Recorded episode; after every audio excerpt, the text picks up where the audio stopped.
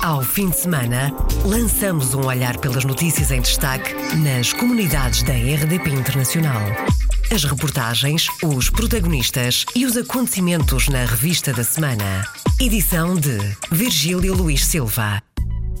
Vamos falar neste programa da visita do secretário de Estado das Comunidades à Argentina, dos pelo menos sete candidatos de origem portuguesa que foram eleitos no domingo passado nas eleições municipais na Bélgica, e ainda da cada vez mais procurada nacionalidade portuguesa no Panamá, acima de tudo por luso-venezuelanos que fogem da crise na Venezuela. Bem-vindo à Revista da Semana. Revista da Semana. Iniciamos esta revista da semana com a notícia que, por suspeita de fraude e corrupção, foi detido na quinta-feira da semana passada um autarca luso-descendente nos Estados Unidos, um dos mais jovens presidentes de Câmara do país. Jaziel Correia, de 26 anos, presidente da Câmara de Fall River, uma das cidades dos Estados Unidos com maior número de cidadãos de origem portuguesa residentes.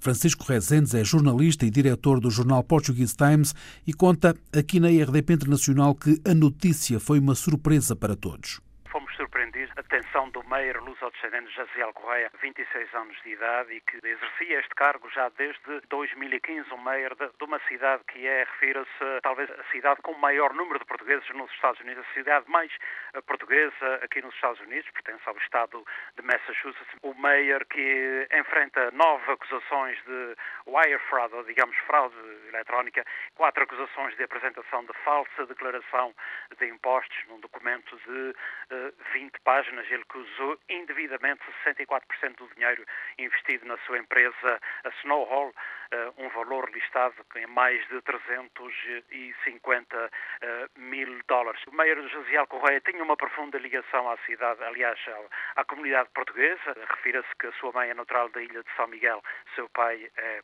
cabo-verdiano e, naturalmente, que a comunidade portuguesa está assim, estupefacta com esta notícia, se bem que nós tínhamos conhecimento que estava a ser alvo de investigação por parte das autoridades federais. E quando isto envolve entre autoridades federais, é quase a certeza de que uh, não há fumo sem fogo. Francisco Rezendes, diretor do Portuguese Times. Jaziel Correia, mayor de Fall River, foi detido, enfrenta nove acusações de fraude. O secretário de Estado das Comunidades esteve na Argentina. Em Buenos Aires, no final da semana passada, encontrou-se com o secretário das Relações Institucionais e Diplomacia Pública, visitou a delegação portuguesa nos Jogos Olímpicos da Juventude e teve um encontro com a comunidade portuguesa. Comodoro Rivadavia foi no dia de sábado a localidade onde José Luís Carneiro passou o dia. Em Comodoro Rivadavia, a comunidade portuguesa está estimada em cerca de 10 mil pessoas, portugueses e lusodescendentes. Cursos em língua portuguesa é grande ambição, explica José Maria Amado, cônsul honorário de Portugal em Comodoro Rivadavia, até porque o domínio do português é um dos requisitos para a obtenção da nacionalidade portuguesa eles mostram um interesse profundo em aprender a língua, mas resulta que a língua, eh, contudo, não é assim tão fácil. Nós não temos os meios apropriados e muito acessíveis, porque o único que temos é o Instituto Camões, que está em Buenos Aires, e evidentemente é uma falência que nós temos, porque inclusive agora com a possibilidade de que os netos dos portugueses possam aceder à nacionalidade portuguesa, é importante isso porque uma das condições fundamentais para que se lhe otorgue essa possibilidade é que eles tenham algum domínio sobre a língua e para isso eles precisam uma certidão que neste momento pode fazer é o Instituto Camões. Por isso, nesse assunto, há uma luta aqui, há um, interesse que todavia não está satisfeito. Mas não tem professores de português a dar aulas? Não, não, não, não, não tem professores. A, a Associação Portuguesa tem, digamos, só amateurs, são de boa vontade, eles não, não passam nenhuma certificação oficial. Há uns senhores ali muito entusiasmados que conseguiram, que a Associação Portuguesa conseguiu e temos assim um curso entre casa de, de português. Isso é tudo o que podemos conseguir, mas oficialmente não temos nada. José Maria Amado, cônsul honorário de Comodoro Rivadavia, na Argentina, em declarações à jornalista Paula Machado. No sábado da semana passada, a comunidade de cerca de 10 mil pessoas, portugueses e lusodescendentes, recebeu a visita do secretário de Estado das Comunidades, José Luís Carneiro. As boas-vindas decorreram na Praça de Portugal, com o içar das bandeiras de Portugal e da Argentina, ao som do hino dos dois países. O governo está disponível para apoiar o ensino de português nas associações portuguesas na Argentina. O anúncio foi feito pelo secretário de Estado das Comunidades, que esteve no fim de semana passado no país. Se o próprio movimento associativo quiser lançar a experiência de ensino da língua portuguesa, neste caso como língua de herança, esses podem ser projetos financiados pela própria Direção-Geral dos Assuntos Consulares e das Comunidades Portuguesas. A nível geral, os estudantes de português no país estimam-se em 20 mil. São estudantes curriculares e, em muitos casos, o interesse é despertado com a proximidade do Brasil, explica José Luís Carneiro temos um crescimento que é muito significativo. Nós estimamos em cerca de 20 mil cidadãos eh, portugueses, lusodescendentes e também argentinos a aprenderem a língua portuguesa. Há um crescimento muito significativo. Nós conseguimos já identificar cerca de 10 mil pessoas que estão a aprenderem a língua portuguesa, mas dizem-me que haverá um outro número muito relevante que ainda não estão identificados, nomeadamente em que escolas é que se encontram a aprender a língua portuguesa. Em regra, são já alunos integrados nas escolas, ou seja, faz parte da oferta de língua portuguesa de várias escolas escolas em toda a Argentina, nomeadamente nas áreas de fronteira e mais próximas com o Brasil. De facto, são áreas de maior proximidade onde há uma procura muito forte, também por causa da relação com o Brasil. E, portanto, a língua portuguesa é muito valorizada e as próprias escolas integram a língua portuguesa na sua estrutura curricular. Declarações à RDP Internacional do secretário de Estado das Comunidades, que esteve três dias na Argentina no passado fim de semana. José Luís Carneiro diz que as associações portuguesas são exemplares no país. Visitou o Centenário Clube Português em Buenos Aires e também a Associação Portuguesa em Comodoro Ribadávia onde são à volta de 10 mil os portugueses e lusodescendentes. A todos, José Luís Carneiro abriu as portas para apoio a eventos culturais e até formação musical. Aproveitamos a oportunidade para estimular a apresentarem candidaturas aos apoios financeiros da Direção-Geral dos Assuntos Consulares e das comunidades portuguesas, por intermédio da apresentação de muitos projetos que já desenvolvem nas próprias comunidades e que eh, não têm sido objeto de apoio porque as próprias entidades não têm formulado as suas candidaturas. Por exemplo, um projeto ligado ao teatro. Nós praticamente não temos teatro nas comunidades portuguesas e estimulei, nomeadamente a comunidade de Ribadávia, a lançar uma candidatura para poderem desenvolver o teatro da coletividade. Uma outra área de trabalho tem a ver com a possibilidade deles eh, poderem participar nos festivais internacionais de folclore que se realizam no nosso país, dada a diversidade cultural e musical que desenvolvem desenvolvem no movimento associativo. Uma outra área que estimulei foi também a área da formação musical, nomeadamente nos instrumentos tradicionais, porque essa é uma falha que se detecta eh, nomeadamente no folclore fora da Europa, ou seja, são comunidades já com idade avançada, muitos dos antigos eh, intérpretes dos instrumentos tradicionais já não conseguem fazê-lo e as jovens gerações perderam o contacto com os instrumentos tradicionais. Daí que os tenha também estimulado nesse sentido. O secretário de Estado das Comunidades em declarações à RDP Internacional. Pelo menos sete candidatos de origem portuguesa foram eleitos no domingo passado nas eleições municipais na Bélgica. Foram mais quatro do que em 2012, de acordo com o conselheiro das comunidades portuguesas, Pedro Rupio. Na região de Bruxelas foram eleitas três mulheres, as primeiras mulheres portuguesas a serem eleitas em Bruxelas. Na região da Valónia foram eleitos quatro. Quase 100 portugueses ou luso-descendentes eram candidatos nas eleições comunais da Bélgica do domingo. Está confirmada a eleição de 2018, o que é uma ótima notícia, de acordo com Pedro Rubio. É um excelente resultado porque eh, é uma surpresa. Hum, em 2012 tínhamos tido uh, três candidatos portugueses eleitos. Uh, este ano passamos a pelo menos sete. Por isso é uma surpresa agradável e um excelente resultado. Uma boa notícia nas eleições da Bélgica pelos oito candidatos de origem portuguesa eleitos. O Presidente da República saudou logo na segunda-feira os oito candidatos portugueses e lusodescendentes eleitos nas eleições comunais belgas que eh, se realizaram no domingo passado, sublinhando o facto do número de compatriotas eleitos ter mais do que duplicado face às eleições de 2012. É um passo importante na afirmação cívica da comunidade portuguesa na Bélgica, evidenciando o comprometimento dos cidadãos portugueses e lusodescendentes na defesa dos valores da democracia, participando ativamente no seu exercício. Marcelo Rebelo de Sousa desejou a todos os eleitos as maiores felicidades nas funções que agora assumem. Também no domingo passado, no Luxemburgo, houve eleições. O ministro da Justiça, Félix Brás, foi o único candidato lusófono eleito e o lusodescendente mais votado nas eleições legislativas do Luxemburgo, que decorreram no domingo passado, como contou à RDP Internacional o conselheiro das comunidades, João Verdades. Félix Brás, que é o Ministro da Justiça do Governo Santo, que foi eleito, havia mais candidatos, mas nenhum deles conseguiu ser eleito. João Verdades, conselheiro das comunidades pelo Luxemburgo. No sufrágio legislativo luxemburguês, os candidatos lusófonos que integravam as listas dos principais partidos luxemburgueses não foram eleitos. A comunidade portuguesa na Escócia está apreensiva com o Brexit. Em causa está o estatuto de imigrante. No país que votou a favor da permanência do Reino Unido na União Europeia, as dúvidas dos portugueses são muitas e existe um falso sentimento de segurança, diz o conselheiro das comunidades, Sérgio Tavares.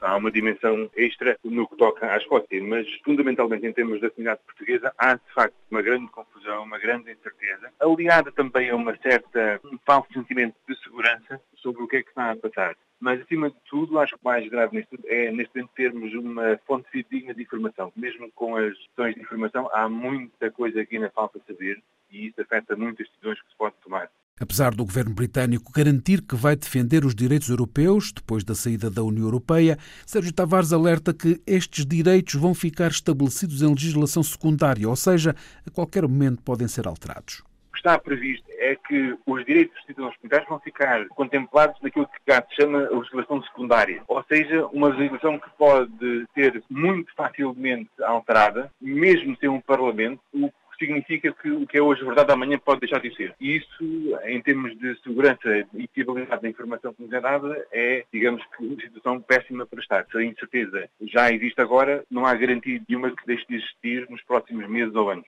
Na Escócia, a comunidade portuguesa está estimada em cerca de 20 mil pessoas e Sérgio Tavares prepara-se para organizar sessões de esclarecimento no final de novembro tanto em Glasgow e Edimburgo, em Aberdeen e possivelmente em Inverness também. Mas decidi não fazê-las eh, já, porque há muita informação que ainda não se sabe e vai-se esperar até possivelmente o fim de novembro, pelo menos, para esperar pelos desenvolvimentos quer em Bruxelas e principalmente em Londres, para que se começar a ter uma ideia mais aproximada do que é que realmente vai acontecer. E mesmo assim, sem garantias. Sérgio Tavares, conselheiro das comunidades portuguesas, eleito pela Escócia em declarações à RDP Internacional sobre as preocupações da comunidade estimada em 20 mil pessoas com a saída do Reino Unido da União Europeia. A situação dos portugueses no Reino Unido foi uma das principais preocupações saídas da reunião das estruturas do PSD na Europa, que no fim da semana passada estiveram reunidas em Bruxelas. Isso mesmo revelou à RDP Internacional Luís Geraldes, coordenador do Secretariado Nacional do PSD para as Comunidades Portuguesas sabe muito bem o que é que efetivamente sairá deste desenlace. Agora, uma coisa que ficou, e o PSD tem grandes preocupações com todas as pessoas, iremos ao Reino Unido fazer uma reunião para auscultar quais são as verdadeiras e profundas preocupações que as pessoas sentem e vão sentindo quanto ao seu futuro. O PSD na Europa está atento à situação dos portugueses e dos demais europeus residentes no Reino Unido. Luís Geraldes, coordenador do Secretariado Nacional do PSD para as Comunidades Portuguesas, em declarações à RDP Internacional sobre a reunião das estruturas do PSD Europa, que no fim de semana passado estiveram reunidas em Bruxelas. Arrancou na quarta-feira o Congresso Mundial das Academias do Bacalhau, na cidade sul-africana de Joanesburgo, na cidade onde há 50 anos nasceu a Academia Mãe, a 10 de junho de 1960 era fundada a Academia do Bacalhau de Joanesburgo com o objetivo de manter vivas a língua, as tradições portuguesas e a ajuda a quem precisa.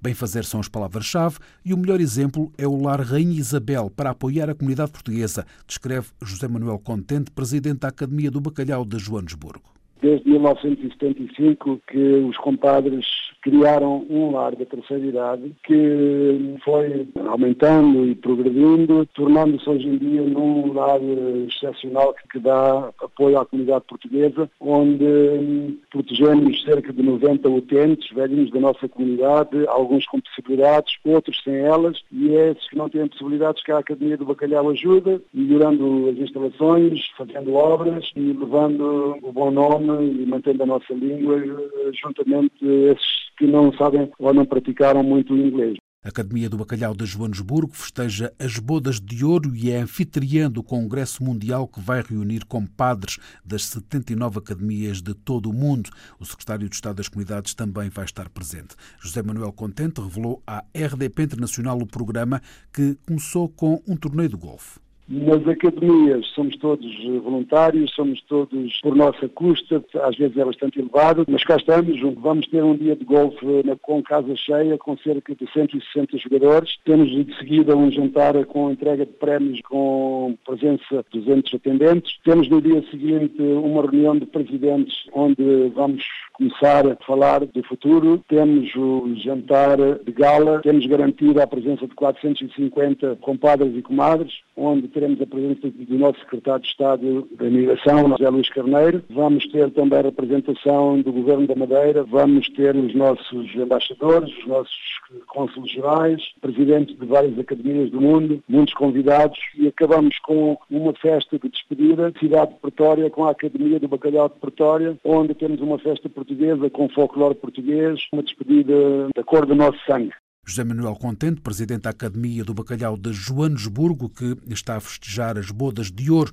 Declarações à RDP Internacional por ocasião do Congresso Mundial das Academias do Bacalhau, que arrancou na quarta-feira e termina hoje, domingo, em Joanesburgo.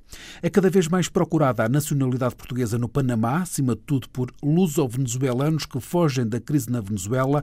Em declarações à RDP Internacional, o embaixador de Portugal no Panamá conta que diariamente são à volta de 40 os pedidos de nacionalidade portuguesa, números avançados por Pedro Pessoa e Costa.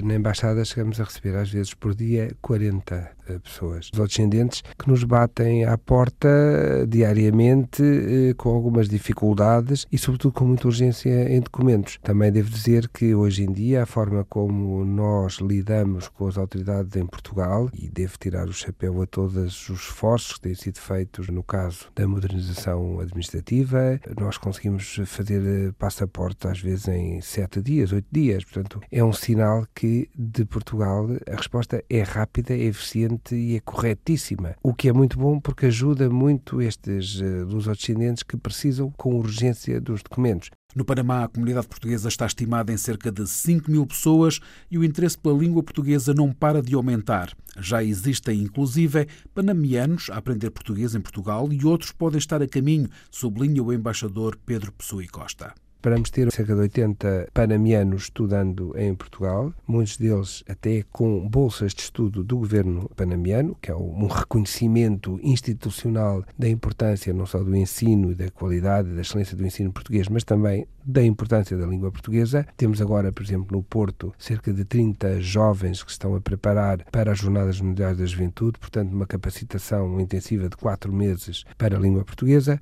O interesse pela língua portuguesa é também visível na Costa Rica, onde Pedro Pessoa e Costa é embaixador de Portugal não residente. A Costa Rica posicionou-se também nos call centers de uma maneira muito uh, forte e a busca de uh, gente que fale de português tem sido imensa, imensa. E eu, quando estive na Costa Rica, até acabei por conhecer jovens da Costa Rica e de outros países, mas a falar um português perfeito e que trabalham nos call centers porque cobrem toda a América Latina e cobrem, nomeadamente, o mercado também do Brasil, que é um mercado importante. O embaixador de Portugal no Panamá e não residente na Costa Rica foi o convidado do programa Câmara dos Representantes. Uma conversa com a jornalista Paula Machado, que pode ouvir agora na íntegra em podcast em rdpinternacional.rtp.pt.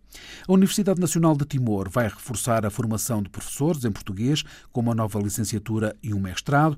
Estão a decorrer as jornadas pedagógicas do Centro de Língua Portuguesa. Na quinta-feira foi anunciado o lançamento de um mestrado para o próximo ano letivo. Clara Amorim é coordenadora do projeto de cooperação entre o Instituto Camões e a Universidade Timorense e explica que faz falta mais formação superior em língua portuguesa. Vamos dar início a um mestrado em ensino de português, uma parceria com a Faculdade de Letras da Universidade do Porto, que fará supervisão científica e pedagógica. Esse mestrado, portanto, na verdade, o que pretende é reforçar as competências linguísticas e uh, didático-pedagógicas dos professores de português em Timor. Pensamos muito também nos professores que estão a, a lecionar no ensino superior, sem nenhuma outra formação além da licenciatura que fizeram e, de facto, há pouca oferta. Os estudantes, quando terminam a licenciatura, se querem continuar os seus estudos, têm de ir para Portugal ou para o Brasil, porque aqui não havia oferta nenhuma. O mestrado de ensino em língua portuguesa começa com 30 vagas no próximo ano letivo na Universidade Nacional de Timor e também vai abrir uma nova licenciatura para professores de português para os mais novos, como explica Clara Amorim. Vai abrir, então, no próximo ano, a licenciatura em Educação de Infância, para a formação de educadores de infância que não existe até o momento em Timor. A rede do pré-escolar é muito reduzida e penso que se reduz praticamente a DILI. Eventualmente há algumas iniciativas religiosas que dão apoio a crianças em idade pré-escolar, mas como licenciatura efetivamente será a primeira, terá o apoio da Universidade do Minho. Clara Amorim, professora e coordenadora do projeto de cooperação entre o Instituto Camões e a Universidade Timorense. Encerramos esta revista da semana com a notícia que começou ontem o quarto encontro de sindicalistas, conselheiros e dirigentes associativos das comunidades lusófonas na Europa. O encontro está a decorrer no Centro de Formação do Cefus, em Remis, nos dias 20 e 21 de outubro de 2018. Eduardo Dias, dirigente da OGBL, falou à RDP Internacional sobre os objetivos deste encontro. O que é que nós tratamos? Tratamos de fazer um ponto da situação sobre as comunidades lusófonas que residem na Europa, sejam eles de África, sejam eles do Brasil, sejam eles de Portugal, eh, como é que estão, como andam, e depois, sobretudo, tratar de identificar quais são os problemas maiores que eles encontram em relação a Portugal, ou em relação a Cabo Verde, ou em relação ao Brasil, mas também em relação ao país de acolhimento, uh, identificar todos estes problemas para depois os podermos transmitir aos governantes de cada um dos países de forma a podermos encontrar ou tratar de fazer pressão no sentido de encontrar soluções para resolver uh, os problemas existentes. Eduardo Dias da OGBL sobre o encontro de sindicalistas que está a decorrer para identificar os problemas mais comuns da comunidade lusófona na Europa. Fechamos assim esta revista da semana. Ao fim de semana, lançamos um olhar pelas notícias em destaque nas comunidades da RDP Internacional. As reportagens, os protagonistas e os acontecimentos na revista da semana. Edição de Virgílio Luís Silva.